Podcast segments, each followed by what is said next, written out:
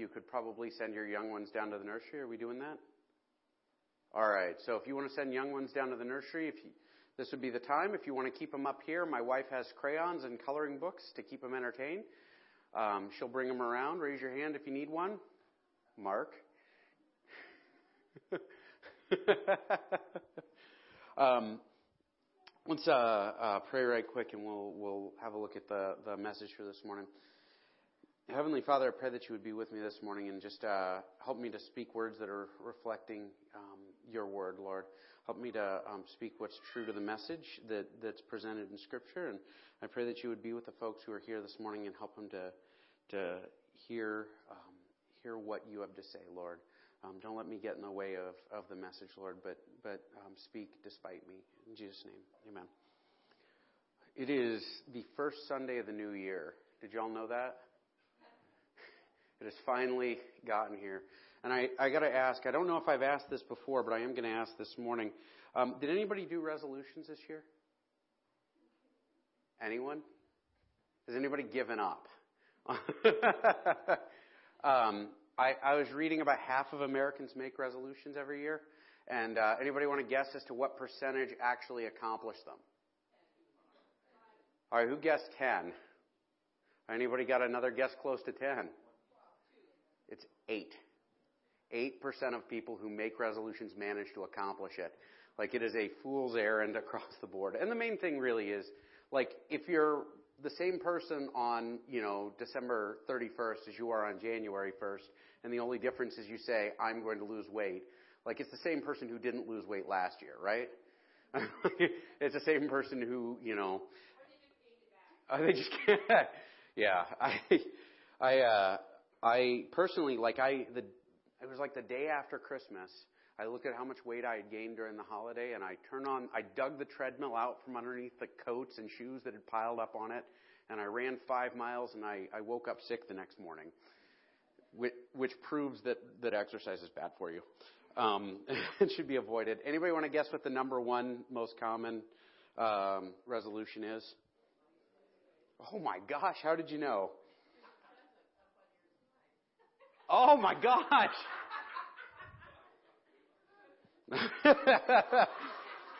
I'm kidding. Um, this is actually not a correct list. Lose weight is the most common one. Uh, getting organized. Um, what are you talking about? I'm organized. It's it's just a type of chaotic organization. Uh, spend less and save more is number three. Enjoy life to the fullest is number four, which actually goes against number one if you think about it, and number three. um, uh, stay fit and healthy again, contradictory to enjoying life to the fullest. Uh, learn something exciting. Quit smoking. Anybody sworn on that one once or twice? I, I was actually, when I was a smoker, I was really good at quitting. Um, I did it sometimes three or four times a day. It was totally easy. Staying quit. Um, help others in their dreams, fall in love, and spend more time with the family is number 10, which tells you where our priorities are, since lose weight is number one. And um, the interesting thing about this, and I, I was out, um, I was out walking the dog the other day, and I, I was thinking about this whole idea of, of resolving to change and, and all these other things, and I was looking at like this list actually of, of the most common resolutions and and I it got me thinking about priorities and and the things that are that our um, that our culture really focuses on, the things that are really important, like like being thin and healthy is important in our culture, right? I mean, it's a big deal. Um, or or um, you know, enjoying every moment is important in our culture. It's something that we talk about. Um, as much as we you know decry smoking, like like it's not very easy to quit, and that's something that our culture says, well, you should do, right? And so I, I backed up and I was looking at, at texts um, regarding what God looks for out of us. And I, uh, I, I wanted to share kind of kind of the perspective I found in Scripture on this topic. The if you are going to do anything, if you are going to change in any way, um, if you are going to going to shift your perspective or your your identity, like what should you be doing? Um, and we're going to be in 1 Timothy uh, 4. Um, a little background. Did I did I double skip slides? Oh, I did have a slide for all of that. Drink less alcohol, by the way. That's also on the most common ones. I didn't include that. Um, All right, so Timothy, the passage we're going to look at is one of the most misquoted passages in the Bible. Okay, like if there's a top 20 list of misquoted passages or misunderstood passages, this one's on that list, right? Um, right up there with God helps those who help themselves, which is not in the Bible. Everything happens for a reason, also not in the Bible. um, wherever two or more are gathered in my name, which is in the Bible, but isn't about worship. It's about excommunication. Funny thing. Um, and so, uh, what happened to my? All right, so Timothy, this letter is written to Timothy. Timothy didn't write it. It was written by Paul. My wife is messing with the slides, so I have to stall until she finishes. Um, Timothy didn't write it. He's a pastor at a church, and Paul's writing him an instruction letter for um, for for leading his congregation. And so he he is given a number of instructions, and and he's given specifically how to deal with some issues that the church was facing. Now, that church in particular had like this weird thing that was happening where you had a, a group, like a sect within the church, and they were all young housewives. Not saying anything in particular by mentioning that, but it is what was going on. They were all young housewives, and they had sort of fallen together, and they'd gotten into this like, like, I, I, the only thing I could compare it to in our culture would be like Oprah. You guys know who Oprah is, right? She used to have a TV show once upon a time. She was like richer than the Catholic Church. Um, and, and Oprah has done this like series of spiritual things recently, right? And it's always something like crazy. I mean, it's always something so far out there. If she finds like a, a Christian pastor to, to be on her show or to do anything, it's, it's always, I'm still not able to use my slides yet. It's always something like completely wacky and out there. Um, these guys had gotten together, these young housewives had gotten together, and they'd come up with all of these things that they needed to do to be right in front of God. Right? And so they had this whole list of stuff. It's like, well, you should, um, you know, fast as much as you can, and you should abstain from certain aspects of your marriage, which created a lot of conflict in the church. Um, you figure it out on your own or ask your parents when you get home. Um, they, they had all of these things that they were doing, and Paul, like, has kind of spent a lot of time sort of dressing these folks down. Can I have my slides back? Oh, I do have them. Um, and so the five verses preceding the ones that we're looking at, we're going to go through real quick because I like context. Does that make sense? Like nothing in the Bible happens on its own. It's always surrounded by other verses and stories and stuff, and it's not good to take things alone. And so for context, um, now the Spirit expressly says that in later times some will depart from the faith by devoting themselves to deceitful spirits and teachings of demons through the insincerity of liars whose consciences are seared, who forbid marriage and require abstinence from food that God created to be received with thanksgiving by those who believe and know the truth. For everything created by God is good, and nothing is to be rejected if it is received with thanksgiving, for it is made holy by the word of God and prayer. So, what Paul is writing here, he's saying, listen, there are folks around you, and it will be this way forever, especially like when we get to the end of history, where folks are going to chase after stuff that's nonsense, right? And they're going to tell you, if you want to be right in front of God, you need to not eat these foods, or you need to not do this, or you need to not do that, or you need to not get married, or you need to not um, have amorous time with your spouse, or you need to not do these things. And the, these these teachings had become very common in this church, and um, Paul tells them, cut that nonsense out, right? Eat whatever you want. Everybody got that? um, donuts are not evil in and of themselves, right? Um, I, I, showed a video clip of uh, Joel Osteen. You guys know who he is? Joel Osteen. He, he, I, I had a video clip of a sermon he did where he tells people not to eat pork. Paul teaches against that. Okay, like you can eat bacon; it's good for us. We should say thank you to God for it. I figured I'd get an amen if I did that long enough. I thought donuts would do it, but anyway. Um, and so Paul says, listen, ignore all of this nonsense. He goes forward. He says, if you put these things before the brothers, you will be a good servant of Christ Jesus, being trained in the words of the faith and of the good doctrine that you have followed. So Paul says, listen, if you go to your church and you teach them this, you're doing the right thing. Okay? You don't have to teach them that they need to abstain from all sorts of stuff. God did not like save you so that you could make yourself miserable. Everybody got that? Um, now that doesn't apply to everything, or you know, but we'll, we can get into the specifics if you have questions. Um, but he says, listen, don't don't feel bad about teaching them this. Don't let people pretend that they're being super spiritual because they don't eat pork. Or don't let people pretend that they're being super spiritual because they, they, you know, abstain from marital relations. Or don't, you know, whatever. Like these are not spiritual things. And so people who are saying that that's the truth are not telling the truth. Okay? Everybody with me? Paul goes on, he says, But as for you, continue in what you have learned and have firmly believed, knowing from whom you learned it and how from childhood you have acquainted with, you have been acquainted with the spiritual writings, which are able to make you wise for salvation through faith in Christ Jesus. All scripture is breathed out of God and profitable for teaching, for reproof, for correction, and for training in righteousness. And the man, oh, wait a minute. I actually need to jump back here. I, I screwed up. Please forgive me. Um, that was a side verse. I was so Paul says, "Listen, um, teach what you've known." And Then he, I'm, I'm, referencing another letter. This is a second letter that Paul sent. Oh, I completely blew it. Um, this is the second letter Paul sends him, and he says, "Listen." Um, in this second letter, he says, "Listen, um, continue in what you've learned and firmly believe." He tells him, "Listen, don't worry about chasing after this new nonsense that people are giving you what you have, what God has given you to teach you how to live right is in the scriptures, right? Like you've studied the scriptures, you know what they are, you've read them. Don't let people come to you with nonsense and tell you this is what you need to do when all along the scriptures have taught you what you need to do. Everybody with me? Um, and, and he gives actual specifically what it's good for. It's good for teaching, for reproof, for correction, for training in righteousness, that the man of God may be complete, equipped for every good work. So in, in the second letter, he says, listen, um, first off, it's good for everything about correcting and directing, right?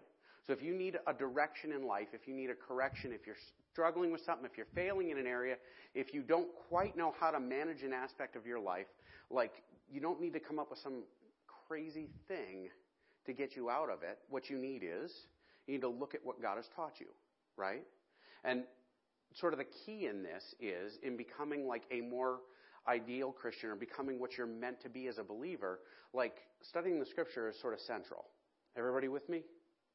Like, I know guys who, I know guys when we were in Indiana, I knew, I knew quite a few guys actually who um, spent almost every day after work in the gym for an hour, right? And they were, and they were buff, right? They were, they were muscular and they were fit and you know, they'd come into the room and the other, the other women employee, uh, the women employees, not the other women employees, um, would kind of, you know, the, the way they talked and the way they held themselves changed a little because they were really good looking guys. Um, but a lot of those guys were a mess, right?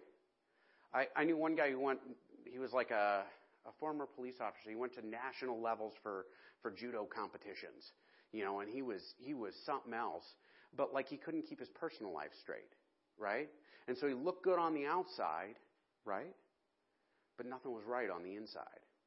Um, ultimately, ultimately, um, the things that we have on the inside, the things that are shaped and driven and like like reformed through God's word, are the things that matter in total. Um, we can be perfect in the outward, wealthy, um, you know, quit smoking, spend less or spend less and save more. We can accomplish every resolution we might set out to do, but ultimately, if our hearts aren't right, we've got nothing. Um, because, anybody know who Jack LaLanne is? Who's Jack LaLanne? He was he he was an exercise guy, and he sold juicers for a while too, right? Um, and and he was I actually there was a video I saw of him like when he was in his 80s like swimming across the English Channel or something crazy. I mean, the guy was so amazingly fit. Guess where he is now? He's dead. um, I'm not saying anything bad about Jack LaLanne. What I'm saying is, ultimately, wealth, health, um, good looking, lots of women, anything you can pile up and have, it's for now, right? What happens to it when you go?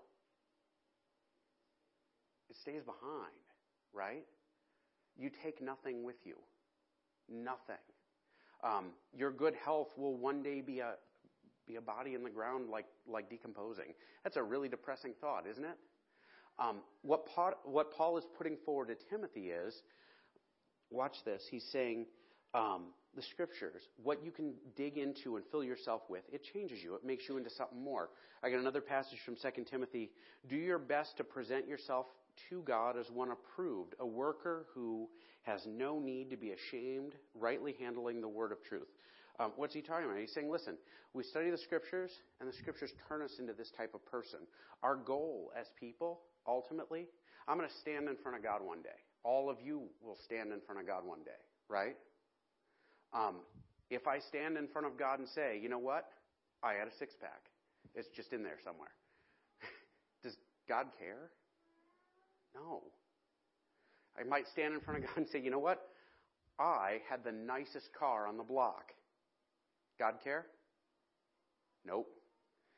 God, did you see that 12 point buck on my wall? You care? oh my. he might care about that. but deep down, do you think he cares? Probably not, right? At the end of the day, um, at the end of the day, when I stand before God, I'm either going to be presentable before Him or I ain't, right?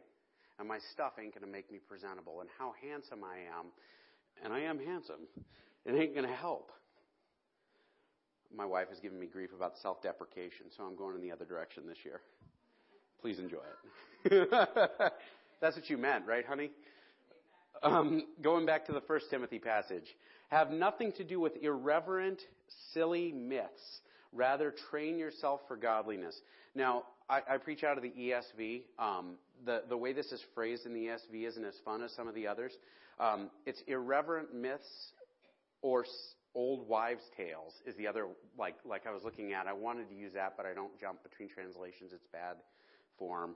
Um, but but what he's saying here is saying, listen, bankrupt spiritual junk or silliness is not what you need to chase after. Um, the, this this stuff that our culture puts in front of us, like every day should be a Friday. You should enjoy every day to its fullest, right? Or have your best life now. Um, it's not scriptural, right? Or um, there's a preacher who wrote a book recently on on how you should use the book of Daniel to lose weight, right? Anybody know who I'm talking about? Is he a thin man? Nope. Never buy a diet book from a fat guy. Um, it's true, right? And ultimately, if you're thin and not spiritual, you've got that until you die, right? And it doesn't go with you. The book of Daniel is not a weight loss plan. The book of Daniel is the story of God's people in exile, right? Like, like it's like looking at something deep and meaningful and finding exactly the opposite in it, right? And that would be a bankrupt spiritual perspective, right? That would be a pointless, meaningless thing to chase after. What Paul is saying is these folks who are trying to make themselves good, trying to make themselves right, by silliness, by stuff that has nothing to do with obeying the teachings of Jesus or following Christ or becoming more Christ-like like, or serving our neighbors or loving the people who are unlovable. And we all know a few of those people, right? Don't point. Um, especially don't point at me. Um, like these are the things that we're that we're supposed to be chasing after. This this pursuing of righteousness and pursuing of godliness. Um, and instead, the people in that culture, they had started chasing after things that, or in this church, had started chasing after bankrupt old wives' tales. And um, if you look at the, the priorities that our culture, like our, our New Year's resolutions, honestly, is what jumped out at me. This is it, right? Like, like oftentimes we say, I want to become better this way, and we ignore the things that are really important. Um, although nobody raised their hand for making resolutions this year, so I'm not talking to any of you. Uh, 4 8. Um, for while bodily training is of some value, godliness is of value in every way, as it holds promise for the present life and also for the life to come. Has anybody ever heard this verse before? A lot of times you'll see this on the on the wall of a gym. I've seen it like printed on a wall of a gym. And say, well, bodily training has value, but it's not as important as spiritual stuff. He's actually talking about discipline, right? Like spiritual discipline should be fasting or abstaining from certain things or trying to hold yourself in and like, I'm not going to just indulge in everything. And, and Paul's saying, listen, all of that stuff, right? All of that stuff has some value. There is actually value in self control, isn't there? I mean, there's value in um, maintaining yourself. There's value in managing your money properly. There's value in not being 700 pounds. There's value in like like these things. There's some value in some of this stuff that our culture puts so much weight in, right? But ultimately, it has value only as a secondary, a secondary issue next to spiritual depth. Um, godliness is of value in every way, as it holds promise for the present life and also for the life to come. There's a, uh, I think it was C.S. Lewis who said it, um, um, that a man is no fool if he'll trade what he can't keep um, for what he can't lose. I think that's right. I'm probably just butchering it. Um, what he's talking. Oh, Jim Elliot. Thank you. I somehow I knew that you would have that. Um, what he's talking about is what I have in this life. If I'm willing to trade that for eternity, that's a good trade, right? Because the amount of time that I have here, almost nothing, right? Like if you think a hand width and then measure from like the side of my hand to Larry's house, that's sort of the beginning of eternity, with my hand width being now, my life, right? What we have in this life is so temporary. Um, in fact, you want to really hear an illustration of this. Talk to a parent of a kid graduating from college, right, or getting married, and one of the most common phrases you'll hear is, seems like you were just a little baby a few months ago, right? Larry, your daughter's getting married this summer. Does it seem like she was young just, yesterday? How quick did it disappear? I mean, it's like the blink of an eye that things go by. And it's, it's a sad part of life. But the reality is that the life we have here and now, the present life, is nothing compared to the life to come. And thin, fit, beautiful, wealthy, everything not valuable compared to eternity. Whereas godliness, developing spiritual depth, drawing close to God, like it's got value in this life. It does. Um, you want to see a man who's got good relationships, find somebody who's got a really intimate connection with Jesus because he's somebody who um, loves the people around him, who forgives freely, who gives freely, is generous, watches for folks like who, need help and helps them, um, goes out of his way to invest in other folks. There are actually people like this in this room, like, and most of y'all, you know, can think of people like this in your lives who, because of their relationship with Christ, they just, everybody that comes near them is better right? There's value and godliness in this life, but it's a value that goes on into eternity, right? I'm, I'm going to pick on Brooke and Renee. There are folks that Brooke and Renee know, right? How long have y'all been doing youth work here?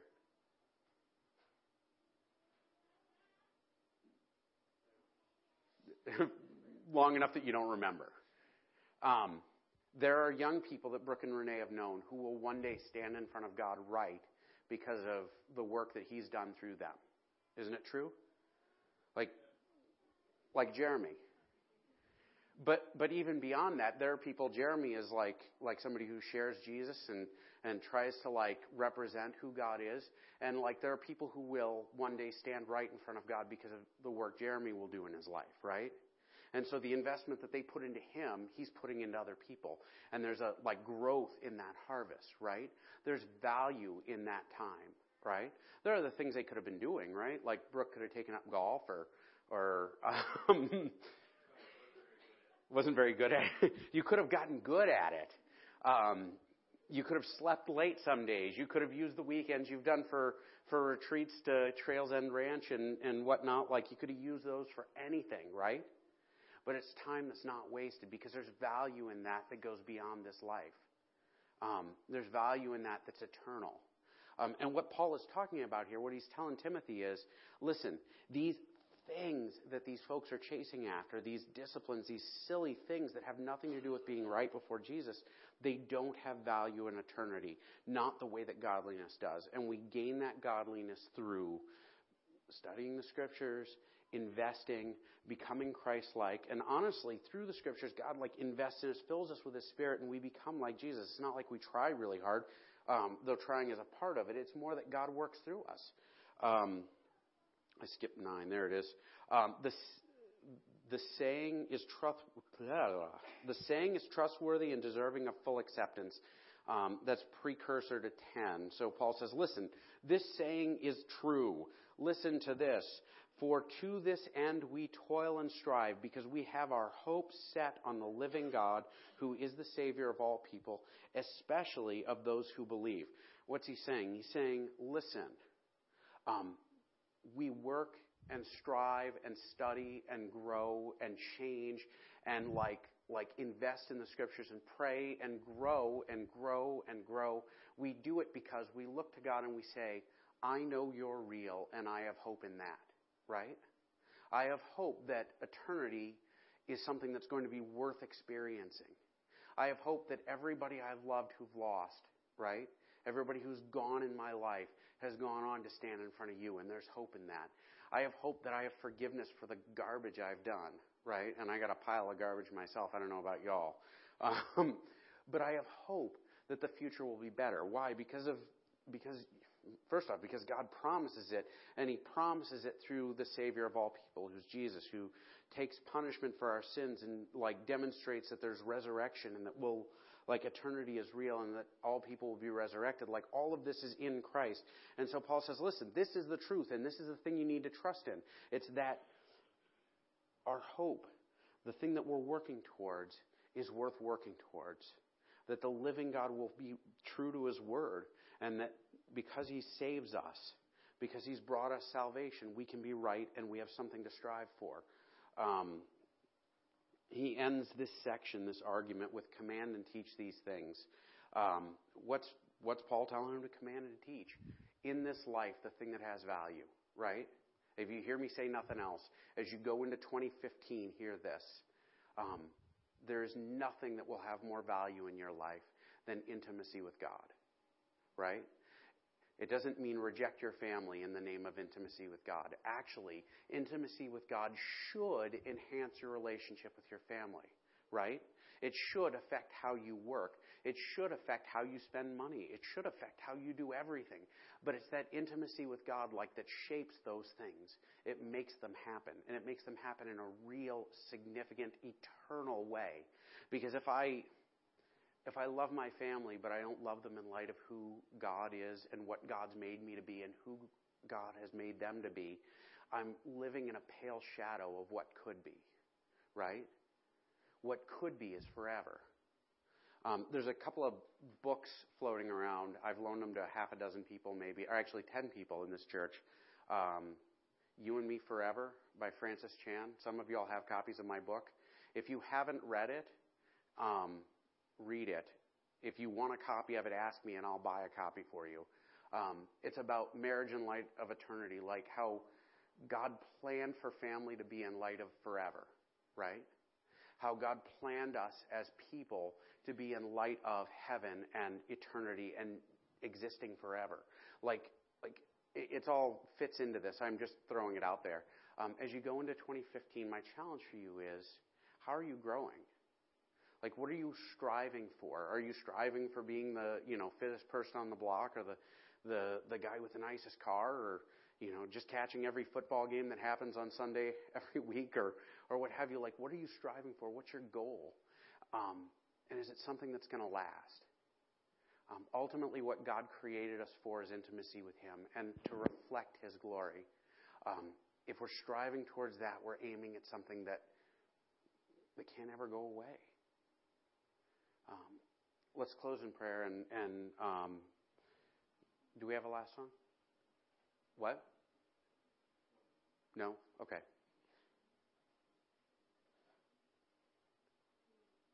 I have no idea what she's saying. Oh, we do have communion day. I call my guys forward for communion. Um, I've been on vacation, and that's my excuse.